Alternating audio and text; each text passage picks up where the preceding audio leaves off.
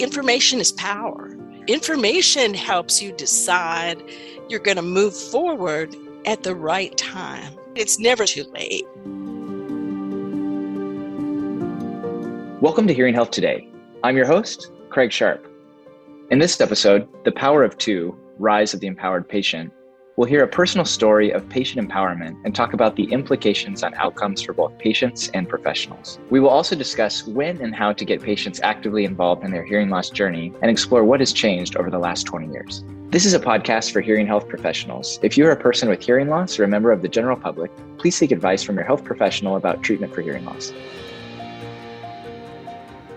Hi, Donna. Thanks for joining us on the Hearing Health Today podcast. Before we get started, where are you speaking to us from today? Well, I'm actually in my office for the American Cochlear Implant Alliance, which is also the office in my home. We're located um, just outside of Washington, D.C. Okay. in McLean, Virginia. So that's that's where we are. We're actually a virtual organization, and we're before COVID, so it was an easy transition. Yeah, uh, for all of us. Yeah.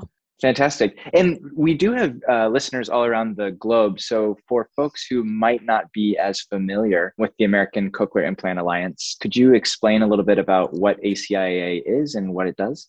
Sure. We're relatively new organization. I was hired as the first executive director, and I started in uh, November of 2012. We were started because it was felt that cochlear implantation falls through the cracks.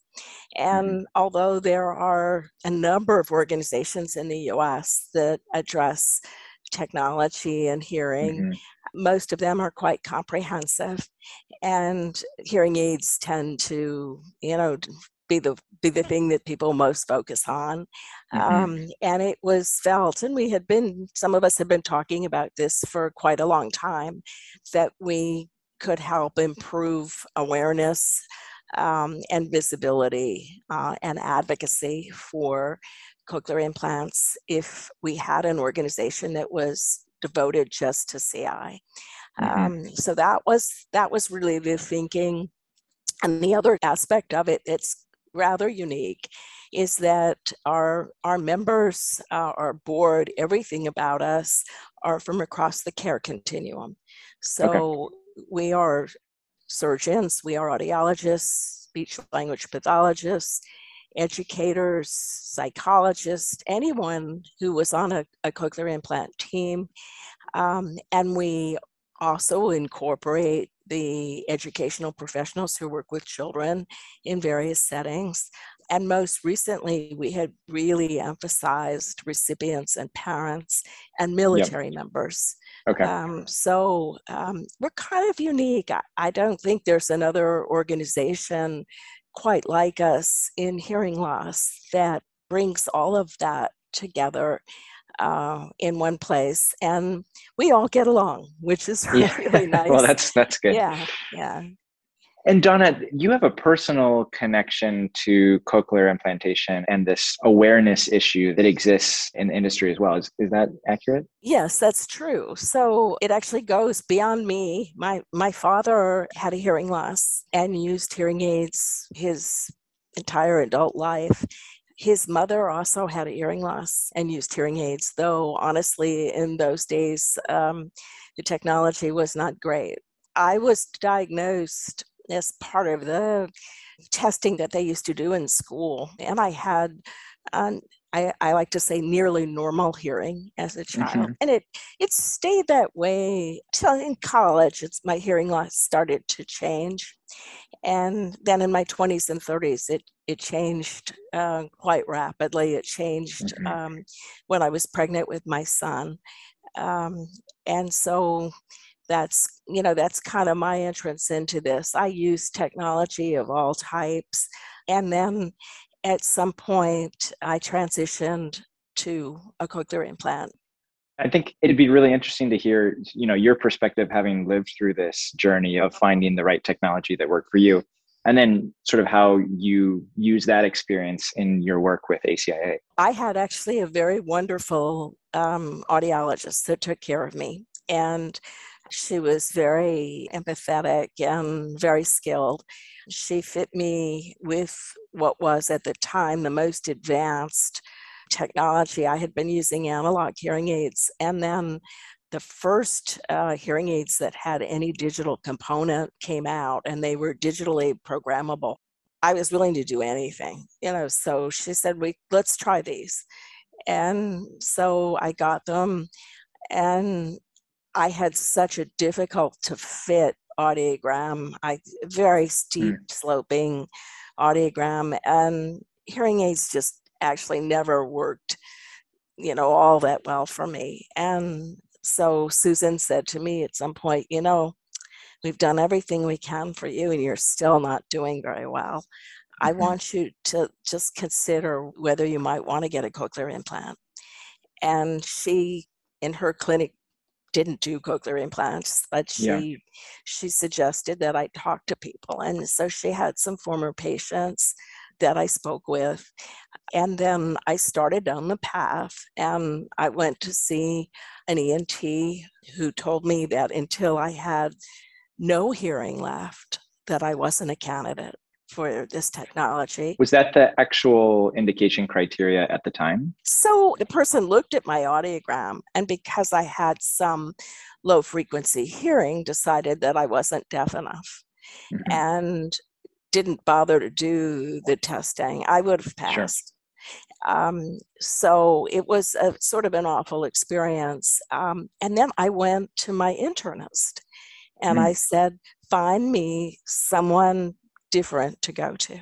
Mm-hmm. Um, and so he did the research and he recommended that I go to Johns Hopkins, which at the time was the place to go, you know, in sure. that in that part of the world. He gave me the name um, of a cochlear implant surgeon who was John Niparko, whom many of us have heard of. He passed away in 2016, but he was a fantastic physician and surgeon and so John was my doctor, and he and his team moved me along very, very quickly. I had my first appointment in mid October 1992. I had my surgery, if you can believe it, um, on December 1st. Wow, that's and yeah, that is quite quick. Very fast. And I was activated three weeks later. You know, it took time, but I I had a fairly uh, rapid uh, improvement in my hearing. I could tell right away, and they thought, you know, over time it would really improve. So, the other thing about my experience with cochlear implants is I've had one surgery that was done in 1992, mm. but I'm on my sixth sound processor.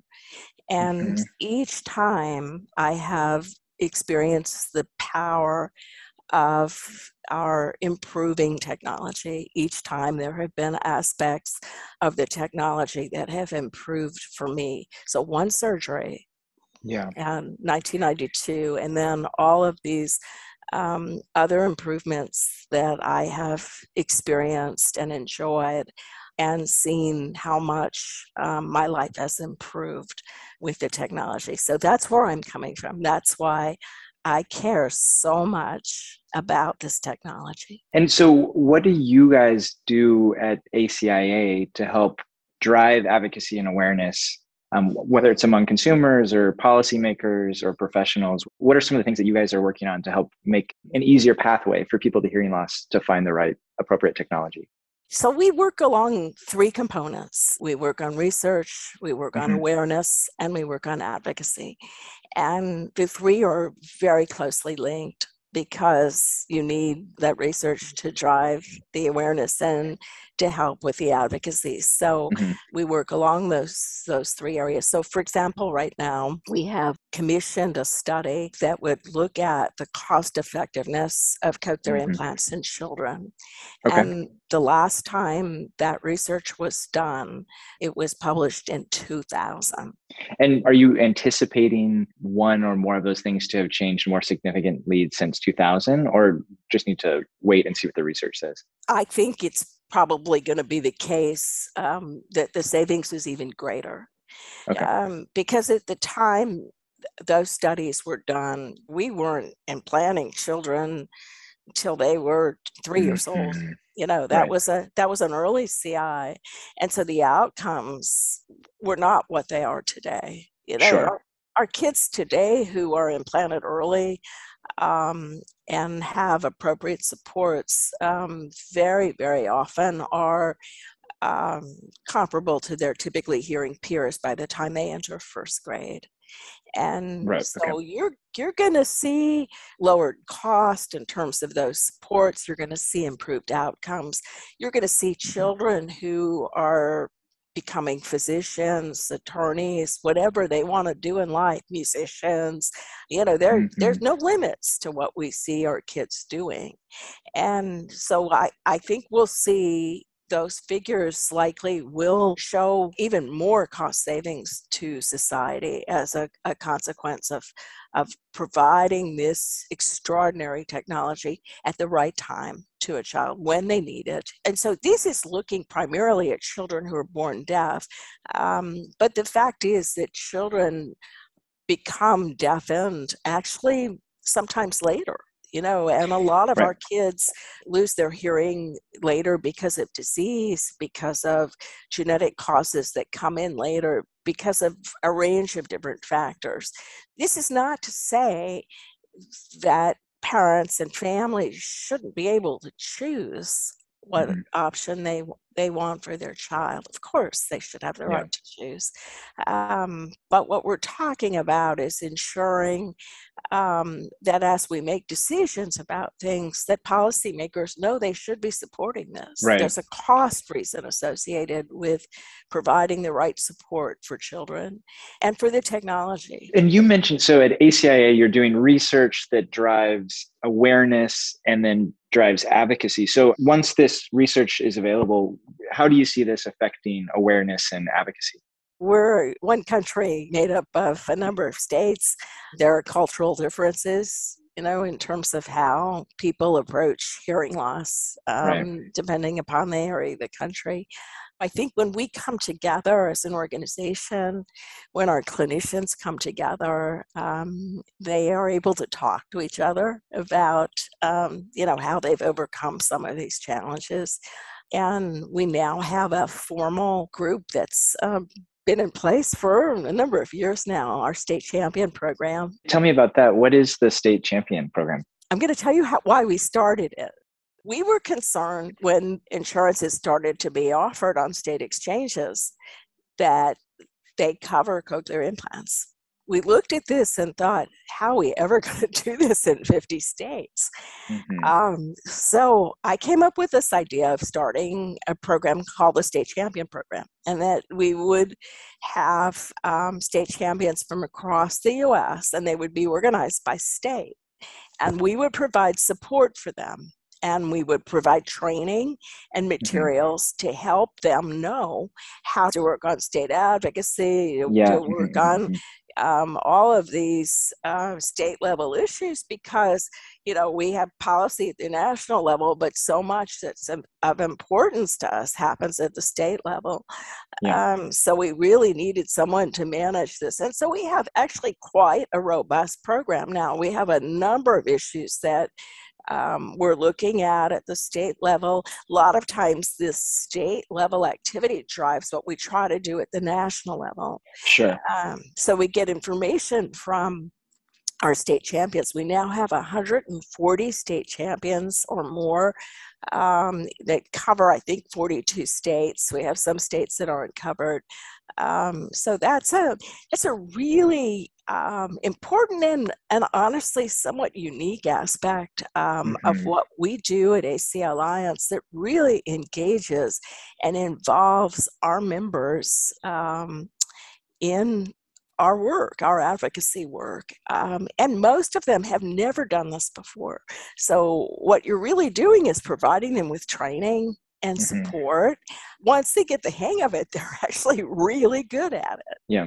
So maybe to shift gears a little bit from like a patient engagement perspective. So if there are people who themselves have hearing loss who maybe have received the right intervention or maybe haven't, how can patients get involved or their families get involved in the process of, of advocating for the right level of treatment or the right level of coverage with different organizations? That's really um, what we've been more heavily working on recently. You know, okay. I, I, think probably the first four or five years of the organization, we really focused on the professional side. And those patients um, can get involved both to help themselves, to have a, mm-hmm. a better sense of how to move along their hearing loss journey, and they can also get involved in our advocacy.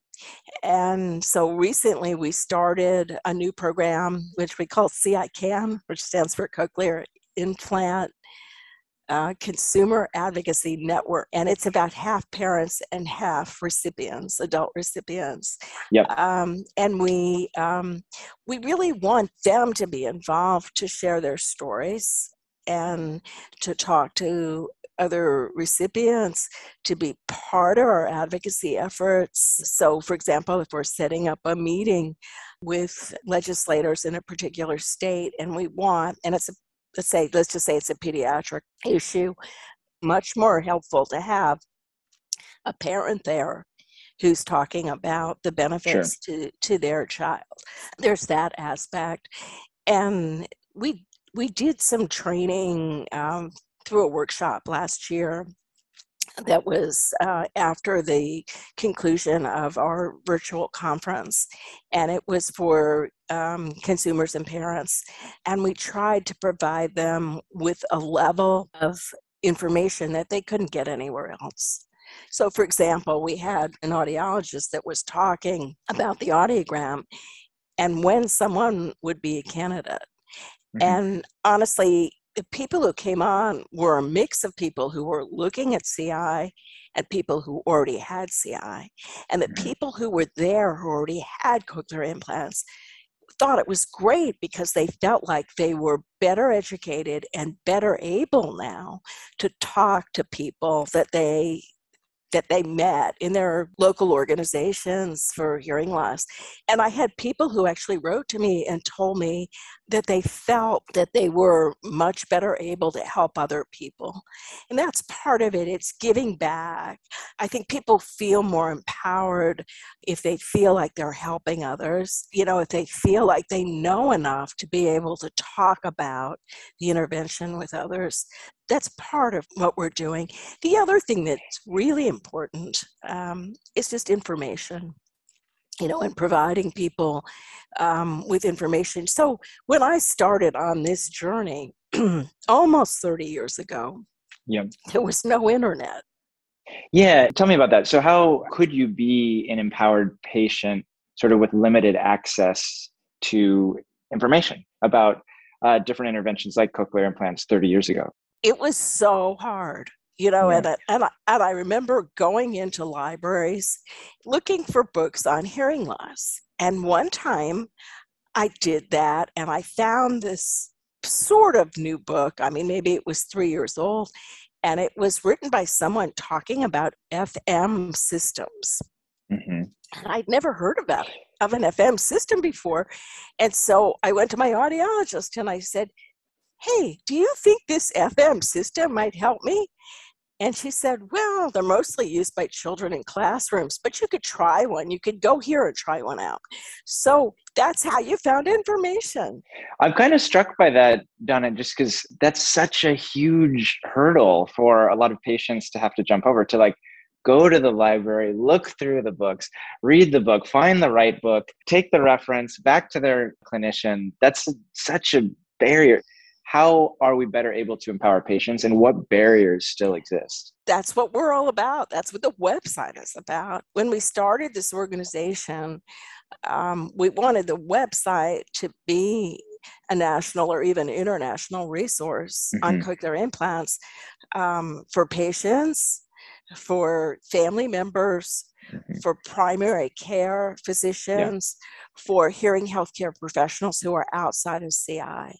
And, and the website is designed, honestly, more for that population than it is for our own members you know our own yeah. members are typically going to use peer reviewed journals you know and we have that information on there we have information from the conference but what we think about what keeps me up at night is what we can do on the website to make it really accessible information to mm-hmm. people mm-hmm. generally. Um, and so we have all that information that I wished I had had you yeah. know years ago that leads someone through the process of cochlear implants that provides q&a you know like how do mm-hmm. i know if i'm a good candidate? How do i know if i'm going to gain more than i'm going to lose? What's the surgery about? We know that surgery is often a concern to people. We hear that all the time. And how does this level of information or how does like patient engagement in the process affect outcomes? It affects outcomes because information is power. Information helps you decide you're going to move forward at the right time. And we know that people are going to do better if they move forward as soon after they've been identified as having the right hearing configuration, the right hearing profile. I mean, it's never the case, it's never too late. I interviewed um, um, the Incredible Hulk last week, and mm-hmm. we, we talked about his uh, cochlear implant journey and the fact that probably he could have done this a long time ago, but it's not too late. Why did he say that he didn't do it sooner? Was it a personal hesitation or was it awareness that he might be a candidate? In his case, he knew someone that had gotten one recently who had done mm-hmm. really mm-hmm. well with it. And so that helped him begin to think seriously about it. He was concerned, and I hear this all the time, that he would lose more than he would gain. Mm-hmm. That's often a concern that adults have. Some of the technology that might help you prior to receiving a CI has gotten a little bit better. So maybe I'm wondering if it's a little bit easier to think, I'm not sure if I'll gain much from this because now I have live captioning on my phone, as an example. Right. There is that concern also just about surgery, you know, mm-hmm. so it's the combination of um, the, the concern about surgery, the concern will will I gain more than I'm going to lose, and and an audiologist can can look at someone and test them and tell them with a fair amount of definition you know that that they will gain more they're gonna they're gonna lose. And i think the other thing that i have seen recently that concerns me um, is there's been a lot of discussion recently about hair cell regeneration and drug therapies um, that are going to be available. And and people are saying hmm, i'm going to wait for that and I think we all have a responsibility for communicating with the patient community about where we are with those yeah. therapies. It's a very exciting time frame because um, there is the possibility that that will offer um, a, a treatment for people. How can people who have hearing loss and have been on the other side of that journey, how can they better contribute to awareness and patient empowerment for people that are entering into the funnel? I think some internet provided sources are superlative. And I have 2 mm-hmm. favorite ones, besides our own, of course. okay. so, yes. There are two moderated Facebook pages that I really like. One is called Cochlear Implant Experiences. Okay. And one, one is called Parents of Children with Cochlear Implants. Um, and they're really large. Like the CI Experiences one is over 30,000 members, you know, and they're mostly from the US, but they're also from around the world. And the moderators are fantastic. They are all over what people put out there. Um, and they ensure that the commentary is supportive. They ensure that misinformation is not placed um, mm-hmm. on that site. Um, and it's just a very welcoming, supportive environment. You have to apply to get in, and then mm-hmm. they they look at what's going on. I post up there all the time. People ask questions, and I'll post things um, in terms of the answers. Parents of children who with cochlear implants. That one I think is um, not quite as large as the CI experiences one, but it's big too. Um, also um, moderated by excellent, knowledgeable people. Um, that mm-hmm. one's moderated by two parents who have uh, grown children with cochlear implants. One of them is on our board of directors, and she's fantastic. Yeah. Okay. And she's been involved. So that kind of information is out there for for parents and for recipients if they know to go look for it. With hearing health, it's crucial because you you're not going to be successful with whatever kind of technology you're using if you don't take charge of it. Um, years ago, I used to teach a course for um, for parents, mm-hmm. um, and I had this little saying that I would put up that I wanted parents to emphasize with their children, and it is, "I am the boss of my hearing loss." Oh, I like that. That's a good one. And it applies to adults as well. You know, it's really taking charge and doing whatever is the right thing to do, whether it's therapy, whether it's using technology, whether it's asking questions, whether it's being skeptical. Um, you know, you are the one that has to take charge and you have to figure out what's best for you at this point in time. I also think there's an important family component. I was lucky that I had an extraordinarily supportive family for my my little son who at, at the time was 8 years old and wanted to do whatever he could do to help mommy get the best mm-hmm. Um, outcome from this um, technology, from learning what a sound was that I didn't couldn't identify a lot of sounds. It had been so long since I had heard them. Um, and he thought it was really terrific to be able to tell me what those different sounds were, whether it was a church bell or the, the sound that your car makes when you leave the key in the ignition and you open yeah. the door, you know, all this kind of stuff. So um, that was great fun for him. And I, I, I think my entire family was extraordinarily um, supportive during that journey. So I think we we really have to emphasize the family component, whether we're talking about a child or an adult.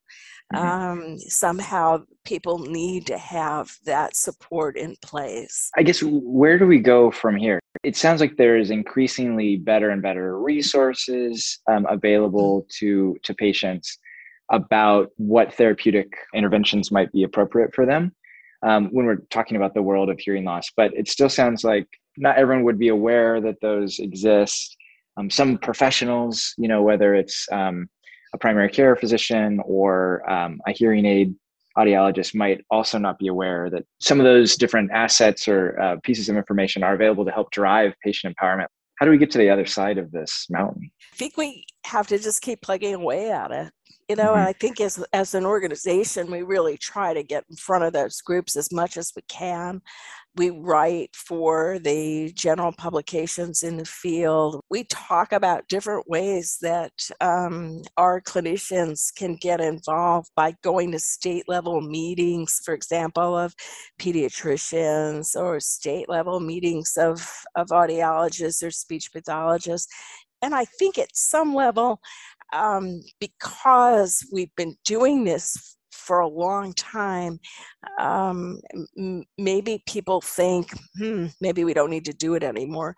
But I think you can't stop. I remember when I was um, first moving along this this journey, um, my clinic um, used to have once a quarter um, on Sunday afternoons.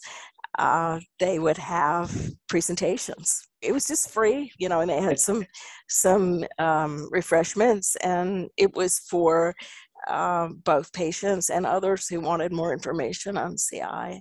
And who was presenting the clinicians or the doctors, audiologists? yeah it was put on by them and and then they would have some patients that would come and speak i probably did it a half a dozen times or so you know i would go and speak at them i think we have to we have to keep yeah. doing that we need to try to get um, information out um, however we can.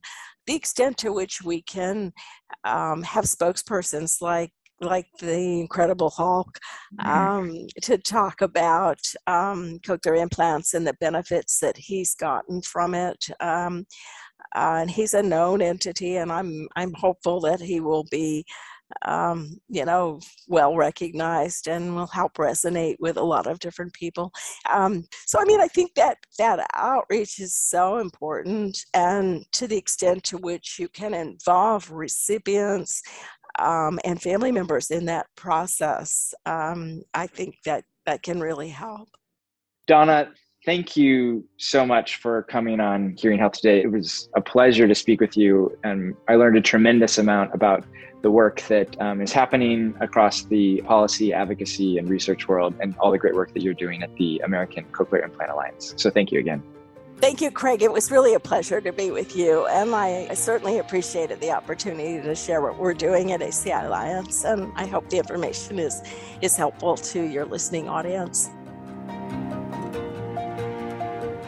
As we continue to progress through season two, we've received some amazing feedback from all of our listeners around the world.